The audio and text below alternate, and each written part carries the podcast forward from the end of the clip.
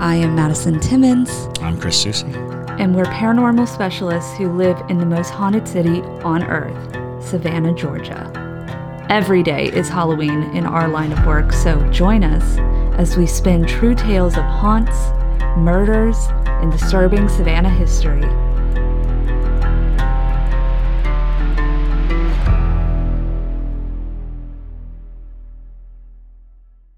I'm Madison, I'm Chris.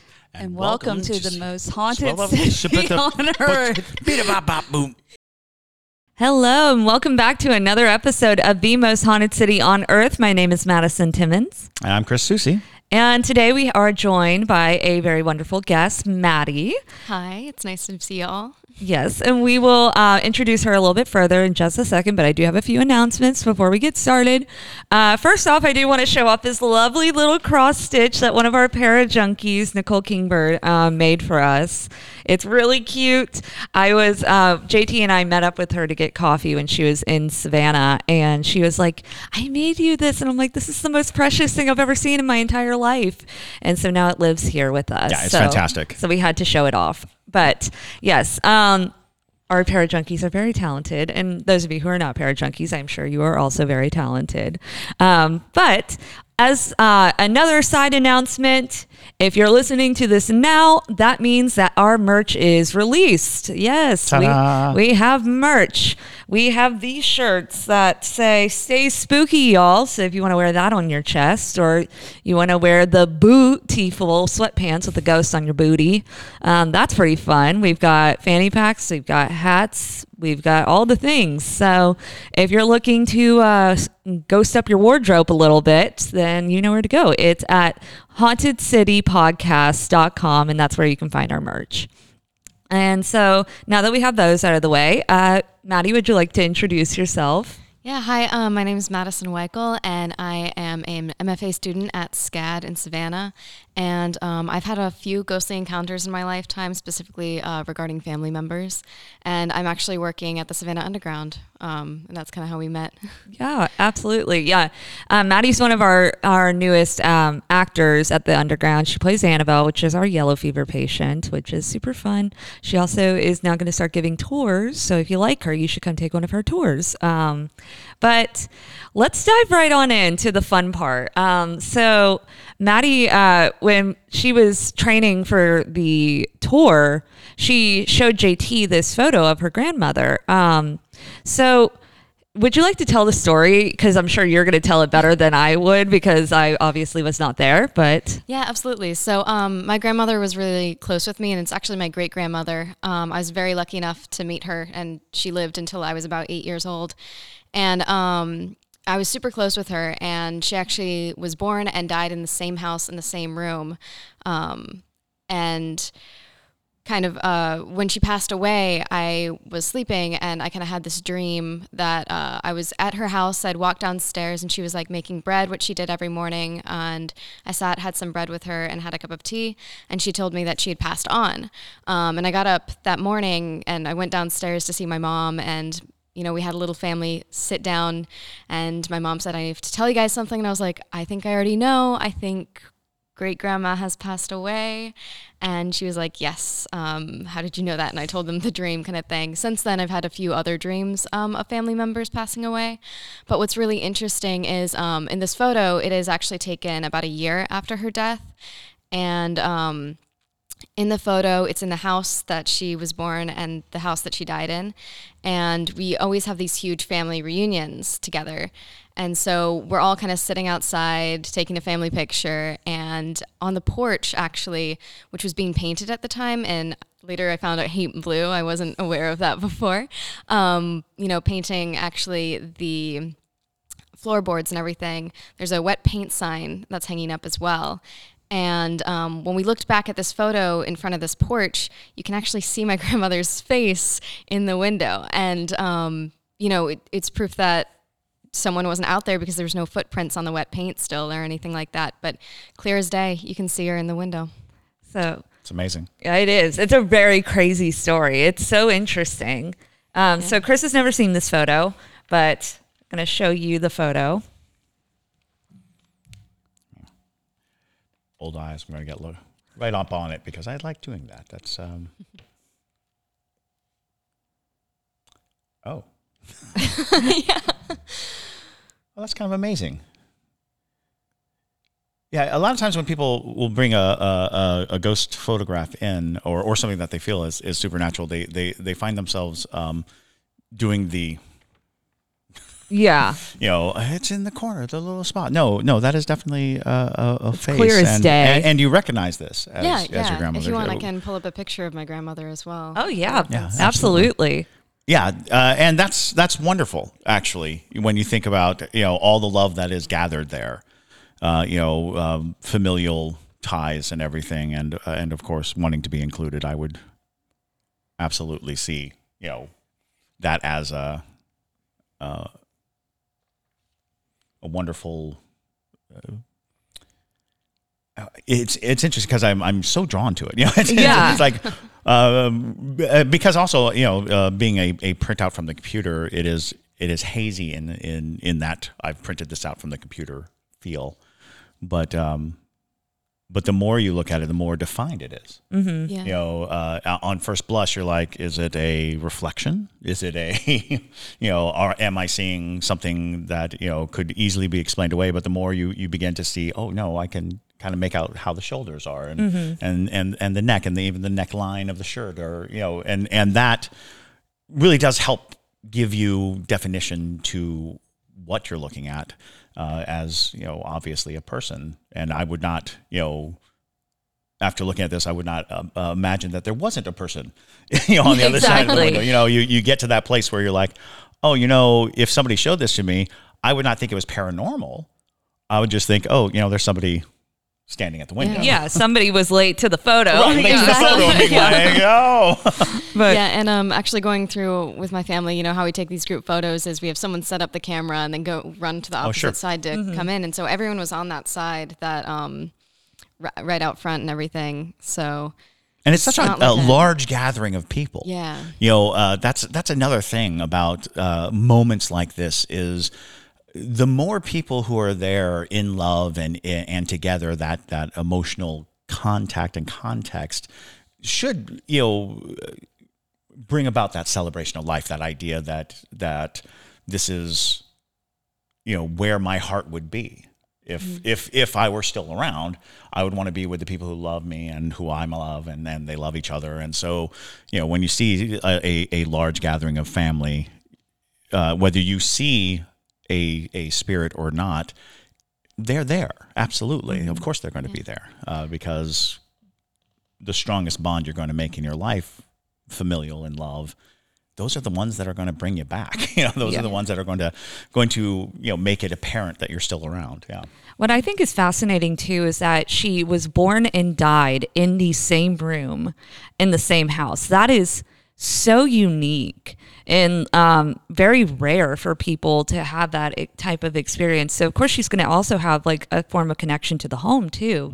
So, the fact that you guys were having like a family reunion in her home, her that was such a big part of her existence. I mean, it makes sense that she would still be kind of, in an essence, around the house in general. Yeah, absolutely. And it's it's an old house. I mean, you know, it has a radiator and everything. So oftentimes, like staying there, even um, you can hear almost like these creaks and stuff. Um, and sometimes it sounds like though coming from her room and everything. And um, the what we like to say about this photo is that um, Grandma had to come to a family reunion after she couldn't miss it. Yeah. Right. so sure. um, yeah, but it's it's a really special place. Um, that's that house has also been in our family for generations. Oh, even wow. so. Yeah. No, it's a super special photo and like that is such a cool like experience for your family, I'm sure. And very validating too, you know, for um a lot of people who have had uh, loved ones who come back and visit in the afterlife, you know, to feel like, okay, well, you know, if they can capture a photo of their loved one on camera, maybe my experience as well is, um, you know, just as valid, even if it's not on camera or something like that. So thank you for sharing that with us. We really, absolutely. we love seeing photos like this, you know. Um, and having experiences with loved ones is usually the first ghost experience for a lot of people. Um, I know like my first ghost experience was with my grandmother. Um, and I've told the podcast this a few times, but yeah, like when I was very little, uh, because my grandmother passed away when I was two and, uh, I would wake up in the morning and I would be able to go downstairs and tell my parents, like, oh, grandmommy came to visit me, even though I had no idea anything about her, didn't know what she wanted me to call her, but I could perfectly describe her. And she would do this for a very large point of my childhood. And so that was like how I realized that I could see spirits was by, you know, having her come to visit me. But a lot of people, they will say, I've never had a ghost experience before until, you know, my mom passed away or my husband passed away and I feel their presence or things of that nature. So, oh, yeah, absolutely. And I want to say that I, I've interviewed thousands of people in my lifetime about ghosts. I've, I've, I've talked to them and I say interview, but in, in many cases it's, it is just discussion. But in, in a lot of cases it was, you know, taking notes and, and really performing an interview. And the most common ghost story, the absolute most common ghost story is on the night my blank died, they visited me in a dream. The night my grandmother died, on the night my uncle died, my sister, my brother, my husband, whatever it was, they visited me in a dream. It's the most common ghost story. And I know countless people who've had this experience, and, and some of them are very distinct and and and notable. And and my own experience was with a friend, a friend who was in the hospital. Um, I felt my bed like depressed by my feet, and it woke me up. So I believed that I was waking up, and he was sitting at the end of my bed, and he he just looks at me and he says, "My whole life has been a race between my liver and my lungs," mm. and and then disappears. Which you know, then I find myself sitting up and realizing, oh no, I was asleep but I learned the next day that he had passed in the night. And it was one of those things where I knew it. You know, that experience was like telling me, oh, you know, he's gone. Um, I had, one of my exes, her grandmother, when her grandmother passed, um, she came and said, you know, you, you're going to have to come home, you know, come home. And so she woke up in the middle of the night and started packing before the phone even rang you know, and sure enough, while she was packing, the phone rings. And it's like, oh, Maurie's passed and it's time to come home. And she's like, I know. Gets in the car, drives home, drives to Maurie's house, her, her grandmother, and it's not, it's now like dawn, but there's somebody mowing the lawn. And she pulls up and it's, you know, a, a groundskeeper of the house, you know, a lawn maintenance guy. He's mowing the lawn and uh, the family's beginning to arrive and he says, Last night, Maury came to me in a dream and told me I had to mow the lawn because there's going to be guests. And I was like, oh, wow. Well, then it's interesting how many people like have those same experiences? Or even like when people are about to pass um, there's so many accounts of people saying that like my daughter who passed way before um, you know her grandmother when my uh, mom was dying my daughter showed up to and my mom kept saying like oh she's here she's here or whatever. And there are so many uh, people who've worked in hospices and to say that they that's how they know that that person's about to go is when loved ones start, start showing up um, and they say that they're seeing them in their room or things like that. So it's interesting how our loved ones kind of stick around with us mm-hmm. as spirits. And it kind of um, shows that, like, you know, there is a, a, little bit of free will as a spirit as well. Um, you know, they aren't always confined to these spaces and things like that because they're able to appear when you need them, or a lot of times it's in a form of grieving. Uh, you know it they know like this is going to help this person try to get through this grieving process by just seeing me one last time or things like that. Um, but on another topic uh, so i know you're kind of sensitive to spirits in a way. So do you have any other like paranormal experiences outside of just like family members or do you have um, any other unique experiences? Yes i was i feel so attuned to it when i was younger and kind of as i've gotten older it creeps me out occasionally, so. I tend to kind of block it off. Hence, like my silver necklace that I know you've seen before, but yeah. I like to wear that oftentimes. Um, and like a different methods of meditation to kind of block some of it off um, from getting too much. But um, when I was younger, I used to hang out in my backyard um, in a hammock and stuff like that. And there was this man that would always come, like, and he was just working on the yard in the back and stuff. Um, but I always think of him as like my friend. You know, when I was laying in the hammock, he'd often come and just like sit and talk with me. And um, I, I was sitting out there with my sister one day, and I was like, "Do you see this man? Do you see this man?" And she's like, "There's no man there." there's no man. And, um, you know, unconfirmed, but I'm pretty sure that's a spirit that I was seeing, not just my imagination, because um, it was so vivid.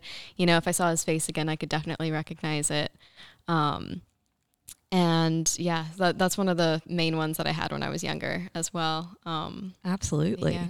Well, I mean, kids are so connected to the spirit world. So a lot of times, uh, I think we've mentioned this before, where like you know when your kid has a imaginary friend of sorts, more than likely they're talking to somebody who's dead.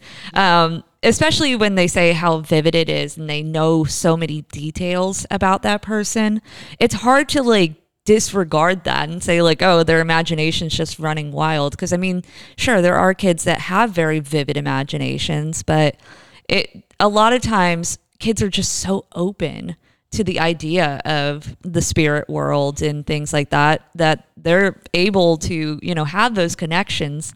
And it, honestly it's kind of nice for spirits too to have some someone who's living actually acknowledge them and validate them and have that connection. But it also opens kids up to a lot of really scary things as well. So i totally get why you'd be afraid of that um, you know even as an adult now because it, that's also the reason why children are more susceptible to possessions and oppressions and stuff like that because they are so open and they're so vibrant as energies. But well, we've talked about it a lot uh, as far as like uh, towards the end of life, um, the idea of the passage of a spirit, the door opening up, and the ability of spirits to capitalize on the moment of death to cross into our plane and into our li- eh, our world, which is where you get sacrifice. You know, when you when you kill something, the uh, the door opens, and then you can try to manipulate something to come through.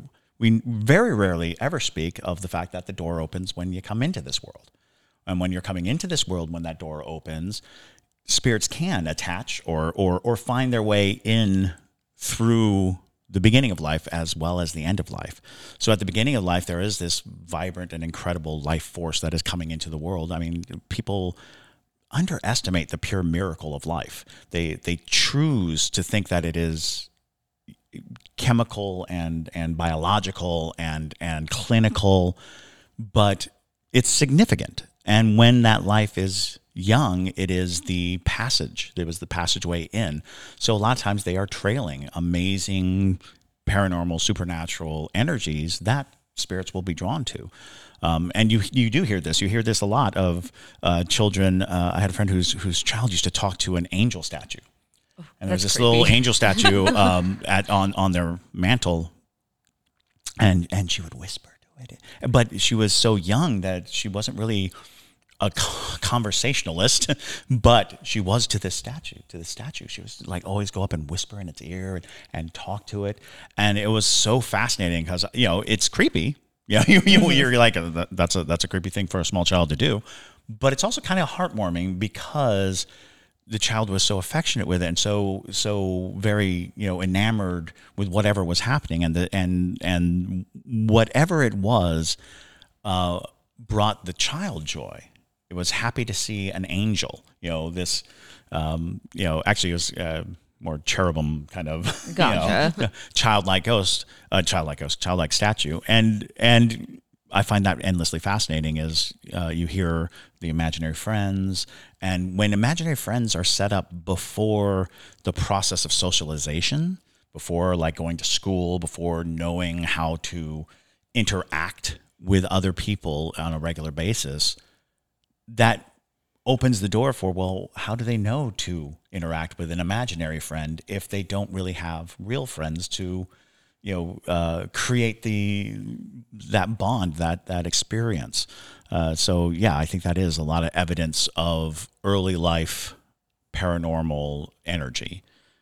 But i think it's also interesting that even in movies they portray it a lot of times as like the ghost is having a tea party with the kid or like and i think that's pretty true to life as well just because you know spirits i think can acknowledge that you are a child and so they're going to want to do activities with you that are appropriate for you know a kid. So they'll sit and have a tea party with you or they'll sit in the hammock with you and just hang out or whatever it is. Uh, when it comes to talking to haunted objects though you know when i was a kid i was like I, I just I can't get the logic of it, you know, because I had the haunted doll that lives in this theater. I just and then my sister had a haunted Teletubby, which was just horrifying. That's pretty scary. oh, it was the most terrifying thing I've ever seen in my life. My mom hated it. Um, you know, and my parents didn't have a ton of paranormal experiences with me because I think they were trying to live in their disbelief of like, no, my child isn't the kid from the Sixth Sense, even though I would tell them, I'm like, the ghosts are gonna get me at night. Oh no. um, but my sister had the yellow Teletubby, whatever that one's name was. It's a rhyming two word thing. Yes, whatever whatever that one was. And um it so these Teletubbies would talk when you like press its belly. But the problem was is that it would talk even when no one was in the room. Yeah, like no, you'd hear it not just babbling. It would go or whatever Teletubbies do, you know. And my mom got so freaked out by this thing because she like swore it would say like words sometimes, like things that it shouldn't have been programmed to say. And she tried to take the batteries out. She tried to take the voice box out. My sister loved the the Teletubbies, so she didn't want to get rid of it, but she tried to like mutilate it in a way to like get it to not uh, talk. And she said even without the like voice box in it, it would still say. Oh, yeah, know. That's no good. And I'm like, Teletubbies were freaky to begin with. So, yeah, I'm just like, when I hear kids being like, I loved the, the angel doll and like it talked to me, I'm like, Mm-mm, no, I just I can't get there. I can't, can't get with the logic. It's funny know? because my sister, when she was very young, had a Mrs. Beasley doll, um, which was from a, a show called I think it was called The Family Affair or something. But it was a it was an old woman doll, oh God, and um, and and there was a lot of attachment back and forth. But um, and I think I've I've talked about this on the podcast before. But my sister had this ghost that followed her, an old woman. Um, that followed her from a cemetery. Like uh, we were passing a cemetery, I think in North Carolina, and this ghost saw her, and and for a good chunk of her early childhood, she would talk about this old woman, but she would she named her Miss Beasley, Mrs. Beasley, uh, because of the doll. Because the doll was an old woman doll, which was weird to begin with. I, I don't know if you've ever seen an old, uh, Mrs. Beasley doll. Mrs. Beasley was an old white-haired woman with glasses in a in like a, a long blue dress, uh, which I'm like, oh, that's exciting. You know, Yeah, the right. kids will love it. Here's uh, you know, action grandma. Take it. Action grandma. She does and yeah, kick flips. right. Well, you know, if you're if you're imaginative enough, action grandma can do anything. Um, but I think it was uh, my sister's way of identifying the figure because apparently the figure was an older woman with white hair and a dress in a long dress. Um, but she she became like as time went on as the old woman in black. Um, but uh, in those in the early instances, uh, she had this Mrs. Beasley doll, and then there was this Mrs. Beasley spirit. Yeah, Chris's uh, sister. Um, I'm. I know you have never met Jinhee, um, but she was definitely a person who, you know, um, was very surrounded by spirits. oh yes, uh, very much so. And uh, not to go too far into detail, but my sister's always been very close to death. So um, she had always had an amazing like array of insight and uh, ability. And when she was 21, she had a brain tumor. And uh, when they removed the brain tumor, she lost a lot of the sensitivity that she had growing up. Like she she always knew when things were about to happen, and she always had like this this kind of sixth sense about things. And um, and when they removed the tumor, it was like it all just kind of muted and and uh, and it was very interesting because she had had the tumor her, her entire life. It was a uh, dermoid cyst, a thing that kind of collected genetic material and just grew in her brain as she grew. Um, you know, uh, some people thought it was like a twin that had been swallowed. So you know, her mind, and and she also was this brilliant mathematician. Uh, she used to be able to do very complex math without working on it, like looking at problems and knowing the answer. She had a very interesting way. They they tried to make her a tutor. they were like, "You should teach. You're you're incredible. You're an incredible mathematician." But the way she knew math was, well, that number acts like this, and that number acts like this, and when they get together like that, this happens.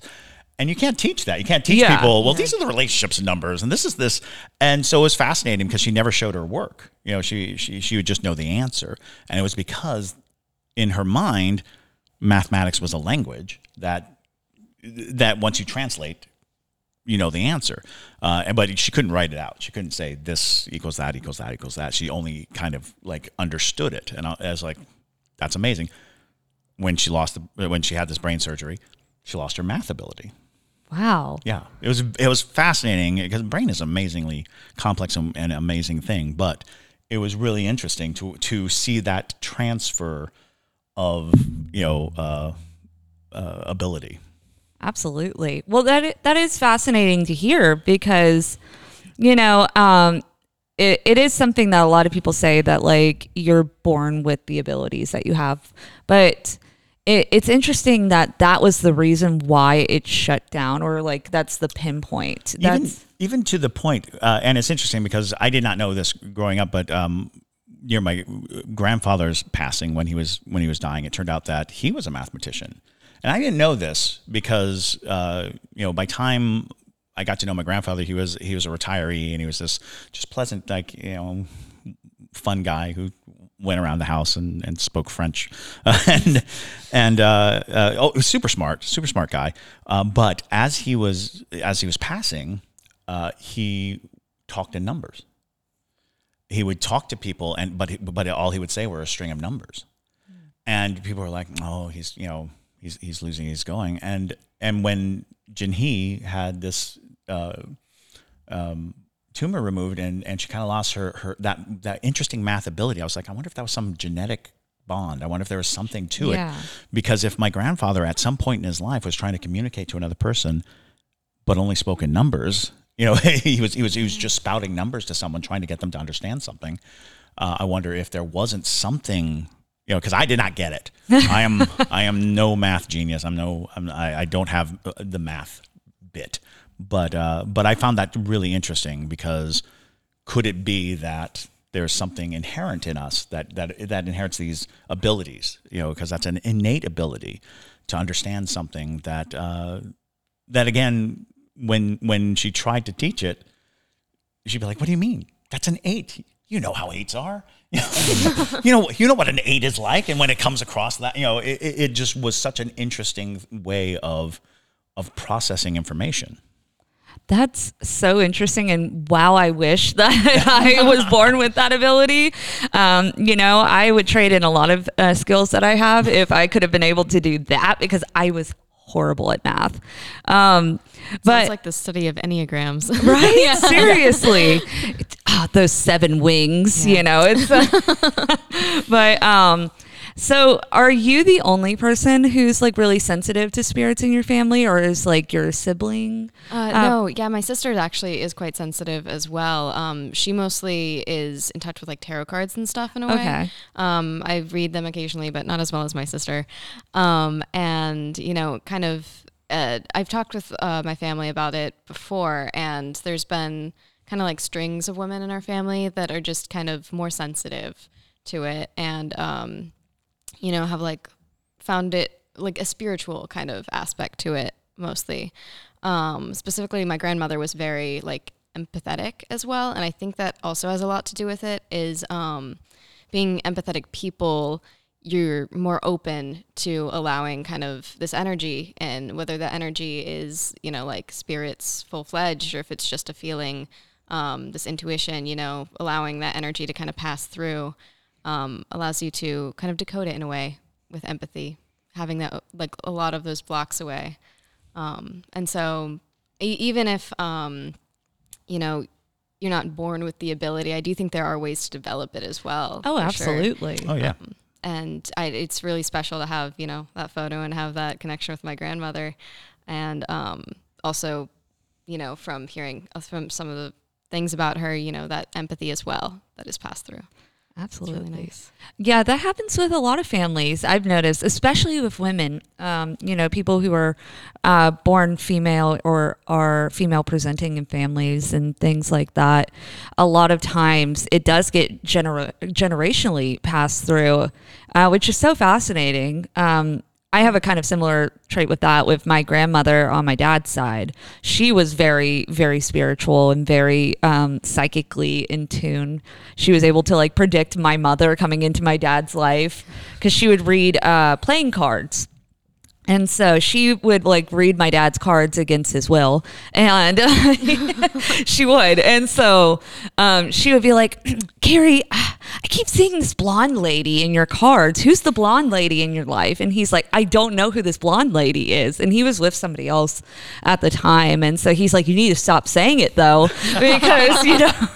And then uh, a couple months after she said that, my mom literally fell into my dad's lap at a bar. So, like, you know, it's, uh, it's very interesting how those sort of abilities passed down because um, I feel like when my grandmother died, I got her abilities of sorts. Yeah. So I actually find it really interesting that it is women, and going off of what you said earlier about, um, you know, life being so close, and perhaps there's like a draw slash connection between, you know, people who are able to give birth and create this life, and the psychic abilities and the ability to tap into it more. Oh, absolutely. You know, there is no question that you know the the the feminine.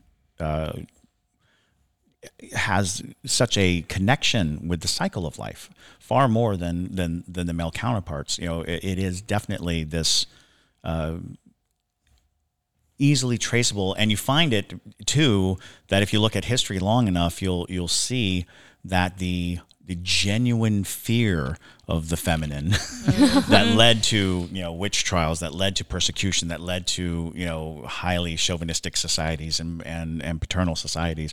Um, the the matriarch uh, concept was a suppressed concept because of this power that is easily documented and recognizable and seen time and time again that there's a connection to the cycle of life and the cycle of energy that, that goes into creating life that is uh, not easily accessed by the male population. As a matter of fact, many of those ghostly stories that I know of uh, of, of children communicating and, and things of that nature seem to to be far in the majority female um, presenting, and then uh, upon the first, uh, you know, uh, the beginning of, of puberty and, and the menstrual cycle, it, it ramps up, you know, uh, which creates even more of an interesting sensation of, oh, you know, you're you're coming into a power, you know, a true power that,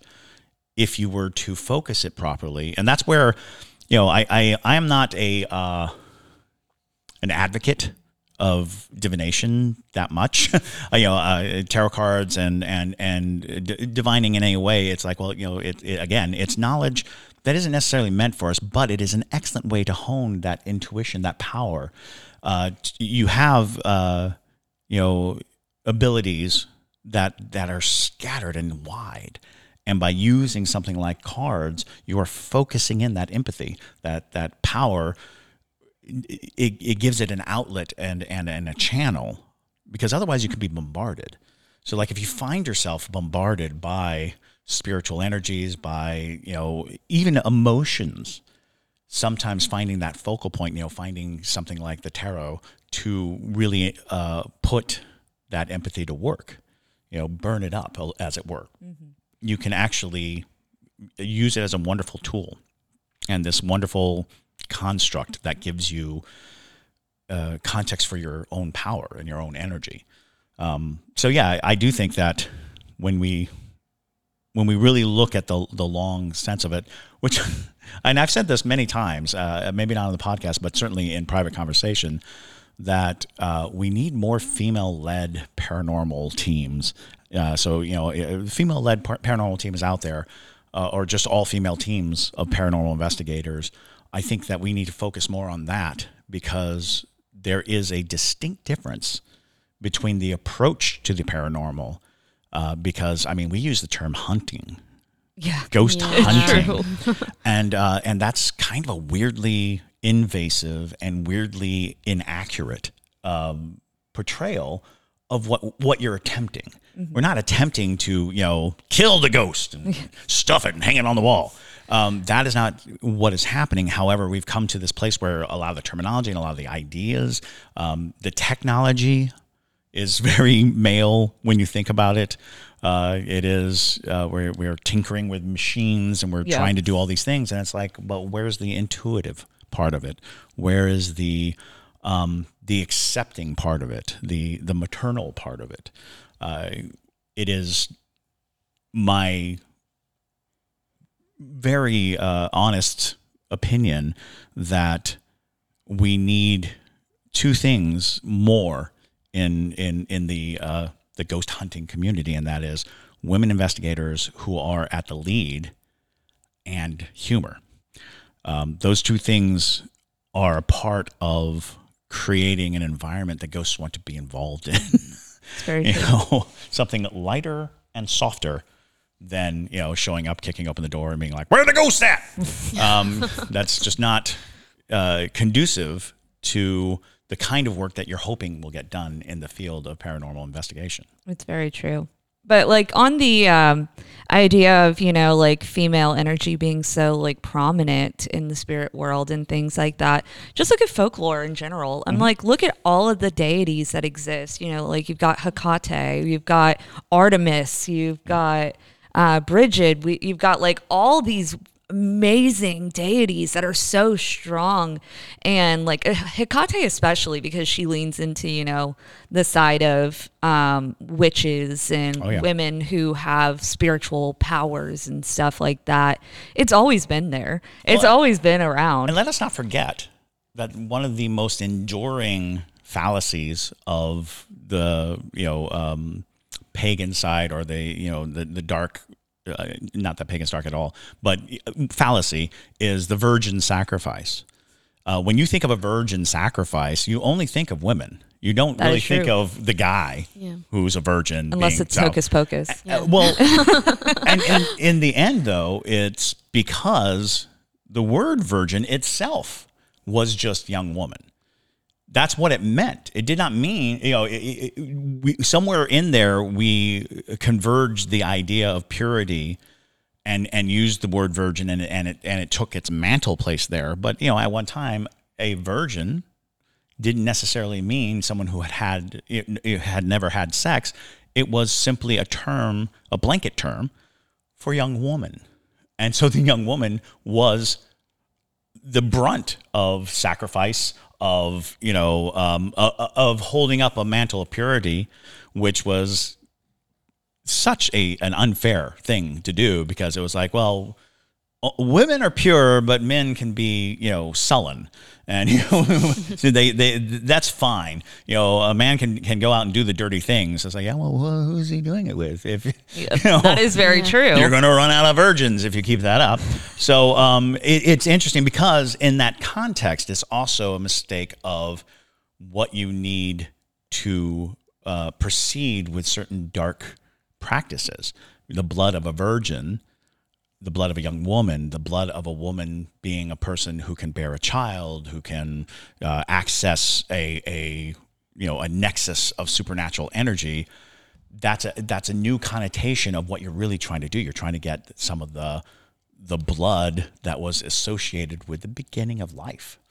Uh, so yeah, there's a there's there's an interesting tie-in with society's recognition of the power of a woman, closely followed by the suppression of a woman. Oh, well, you know, yeah. because you do not want to uh, acknowledge the power of a woman if you don't have that power. if, you, if, you, if you don't have that power, you're like, um, we got to do something. Well, build a tall building. Oh, okay. you know, I'll build a big tall building. And see a woman do that. And it's like, no, it still pales in comparison to giving birth. So Very true. I'm like, that's graphic. If you've ever watched someone give birth, it is horrifying. Um, but yes, so it's just it, it is an interesting topic to get into. I don't think it's I think it's one we haven't really ever dove into entirely. No, no, it's worth it's worth the examination at the very least. Yeah, absolutely. Because you know, uh, I always like talking about witchy deities and things like that, um, especially Celtic deities. I love the Morrigan. She is so scary and so fascinating, but great um, representation of a woman to be feared because she will destroy anyone. Absolutely. So Well, and even you know when you when you look at um, you know uh, Kali, you know the the great death goddess, you know the, that the concept of of creation and destruction being in a feminine form is uh, universal because without the woman there is no life. Um, and you know, yes, many men will will show up to the to the table being like, "Well, we contribute." It's like, eh, calm down. it's true. Uh, it, it, there is a, a, a, a great deal to be said about uh, that innate cultural fear and suppression of women, and the fact that women seem to have this connective and powerful source. Um, not to say that men don't, and not to say that men can't access it. Uh, not to say that that feminine energy is not accessible. It's just that in many societal constraints, we fear accessing the feminine. We fear admitting to having any feminine attributes. You know, uh, and and that too, I think, is a part of this cultural, societal.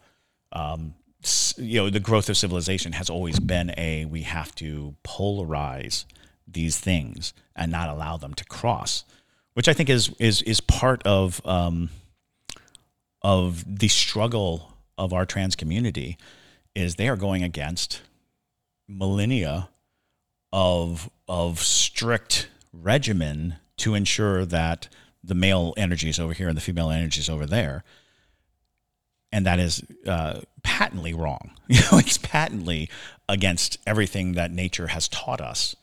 Uh, but we are an unnatural brood. We are humans. Humans are terribly unnatural.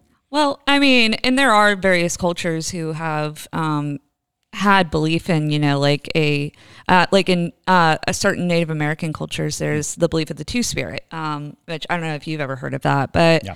uh, essentially, it's somebody who embodies both the um, energy of the male spirit and the feminine spirit, and so uh, essentially, they are just like the highest uh, spiritual awareness essentially is in a lot of different cultures. So oh yeah and they recognize multiple genders. They, oh yeah. and, and, and, not just three not just four but you know a, a, a, a variety. Yeah.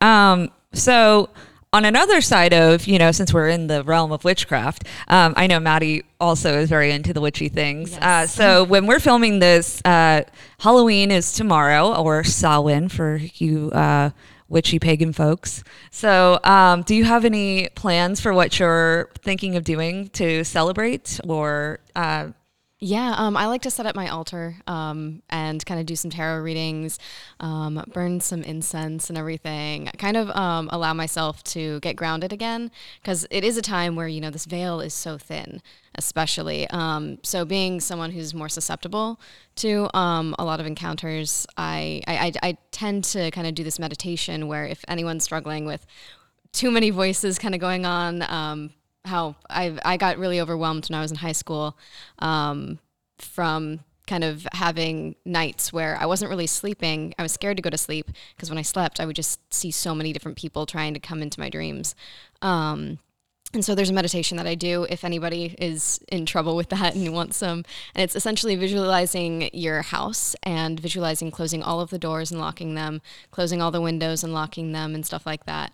And so I kind of do that before I go to bed, uh, especially on Halloween, because um, that's the time when the veil is so thin. But no, um, I'm, I'm planning on setting up my altar a little bit more, um, and often making like some autumnal tea is really nice as yes. well, um, and kind of just reconnecting with my own body and my own mind and kind of aligning in that way. And then also, I'll be here at the Savannah Underground as well. Yes. yes, we will be with all of the heathenry of, you know, um, the season. So uh, I will also be here. But uh, in a way to honor Halloween and Samhain, um, I personally like to honor ancestors and um, you know past loved ones, which kind of aligns with that like um, Dios de los uh, los muertos. Sorry, my mouth is not working. It is very early. Day of the Dead. Anyways, um, so basically, it's kind of that same concept of you know that's a good time because the veil is so thin that you're able to really commune with the ancestors. So, um, some ways I know people have done it is that they leave place settings out for a past loved one at their dinner that night, or what I like to do is um, my ancestors liked whiskey and scotch um, a lot. you know, uh, you know the Scots, uh, Scottish ancestors. They really uh, they they come through it. It is it is Shay Scotch. I don't drink Scotch. Um, I I choose the uh, one that he's less likely to notice usually, but that's okay. So uh, pour one out for the homies. Right? Exactly. Well, it's funny actually. JT, um, I was not home one night, and he was drinking uh, just like a really nice scotch to you know decompress or whatever, and he poured some into my ancestors' offering bowl, and he goes, "I figured they would like it. You know, it's an Oban like what twelve." Oh, and Oban's 18. And he's like, I figured they would like it. So I just poured a little bit for him. and I was like, you are, Thoughtful. you're on the right track, buddy.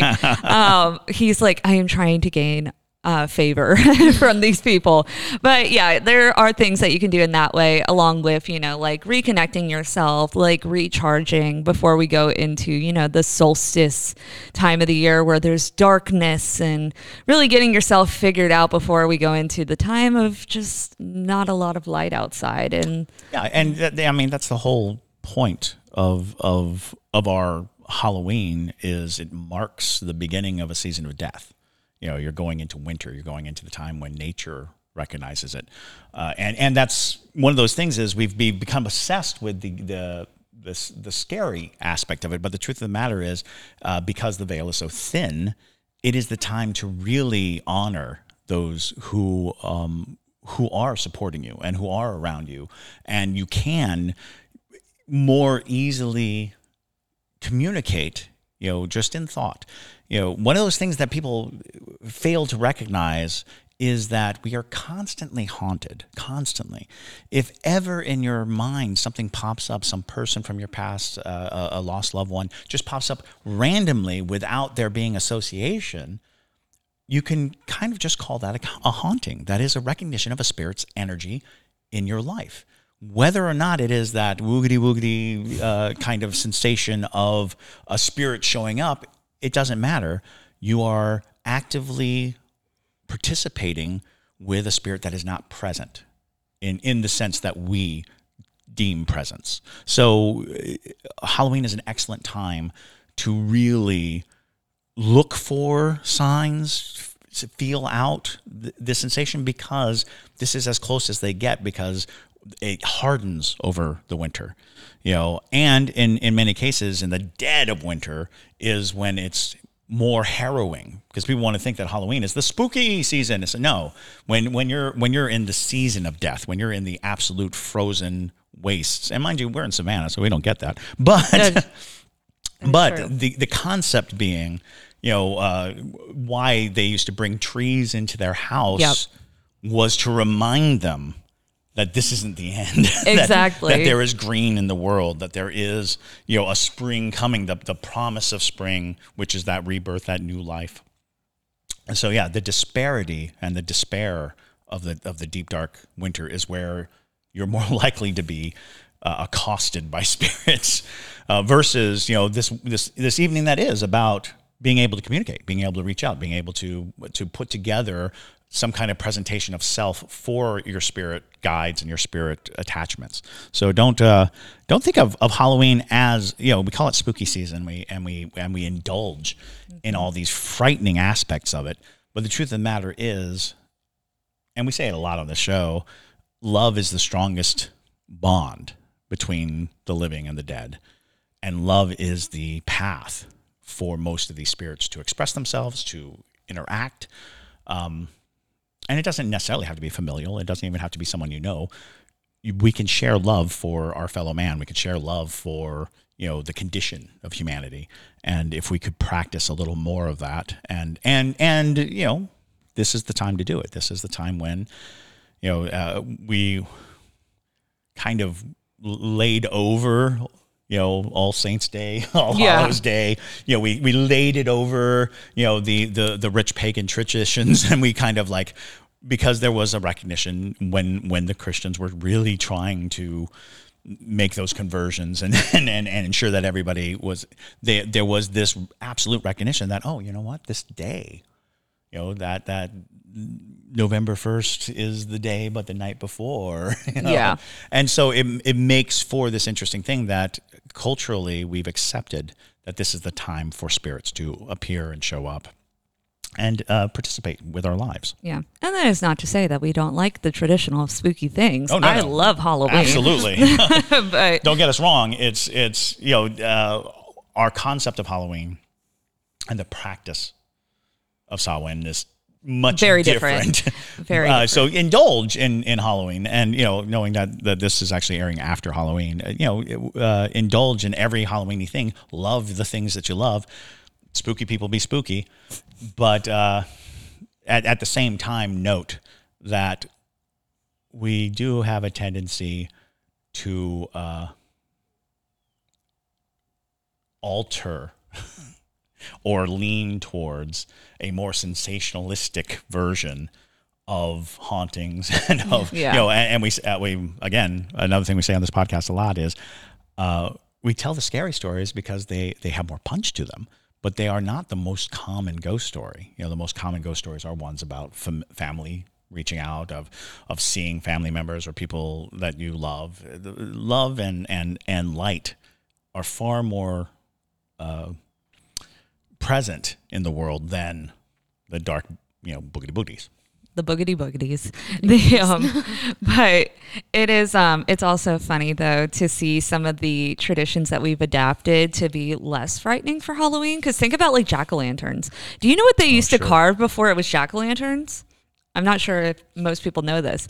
It was turnips. Turnips. And do you a know how scary turnips are when you carve them? They're so weird and creepy looking. They are peculiar, and it's peculiar to see a turnip with a candle in it. You know, it- Yes. and, and you know it's funny because uh, we even uh, came up with a uh, we retrofitted a fairy tale folk tale of- about Stingy Jack Oh, to yes. help people. Uh, transfer into it but uh, putting a light inside a, a hollowed out vegetable is a long tradition. Yes. It, it actually predates all the things that we know of. Is you know this was a way to light your way. There are lanterns Mm-hmm. for the evening. You know you couldn't carry it in your hand, so the handy things that they had, root vegetables, gourds, things like Mm-hmm. that. It was not uncommon to put them in there, and you know, putting a face on it that. That that was just somebody's really twisted idea. it's like I'm going to show you something. Look at this, like, it looks and like it might have been tiny face. entertaining at the time, but It is creepy though when you look back at like old photos of carved turnips but and there are still some countries that do it Mm-hmm. uh, which is even more creepy because they're like ah yes kitties walk around in your costumes and hand out turnips it's like Delicious. delicious And I would be really angry too if I Yeah. got a turnip. I'm- Yes. I'm just saying, not that I trick or treat anymore, but if I show up at your door with a candy bag, don't throw a turnip in there. I mean, honestly, I would take a carved turnip over like a pack of dental floss or something. Like you know, That's those true. houses. Don't be judgy with your your Halloween give outs. Don't don't be like, well, here, you, yeah, floss. Yeah. I'd be so mad at floss. Well, have you, uh, or like, that's a fun thing to talk about just in general, a very side tangent of just like the, the weird things that people hand out at Halloween. Like, cause you, it really says a lot about a person. Oh, sure, It does, yeah. absolutely. You can always tell who the dentist is. Yes. You can yes. always tell. Or the person that is just a little off and handing out homemade treats and they're like, "Mhm." Yeah, we can't do that. We're past the. it's not the 70s Yeah. anymore. so, well, and uh, and it's not even as cost effective anymore. oh, it's not. You know, you can buy a gigantic bag of candy for a lot less than the ingredients of your, you know, hundreds Popcorn of balls. Yeah, exactly. Yeah. Ball. Just the, the time alone to make a popcorn ball is extensive. It is. Well, I, I, pennies is also a thing. If you it, it- don't don't give a bag of pennies. Ah, yes. one for you and one for you. Don't go Don't spending spend it on- everywhere. exactly. well, uh, with that, uh, now that we are getting delirious um, on this, but uh, thank you, Mattie, for joining us. Yeah, we really having appreciate me. having you. Yeah, it's been a ton of fun, and thank you all. Yes. Um, so definitely if you guys have any like photos or things that you want to send us, you're more than welcome to because we always like seeing your various ghost photos and ghost experiences. Um, also, as always, if you don't already follow us on TikTok, make sure to follow us at the Savannah Underground and then on our new Instagram at the most haunted city on earth. And then, if you are not already a Parajunkie, definitely consider becoming one because you get special, um, you know, discounts and stuff on merch and you get exclusive content and you get to see my dogs often and that's fun so you know It's important. yes it's really important to see tartan in his pumpkin sweaters you know? Um, that's that's the content that they're coming for. But yes. So with that though thank you guys again. I hope you enjoyed this episode. And um, my name is madison timmons. I'm Chris Susi. and stay spooky y'all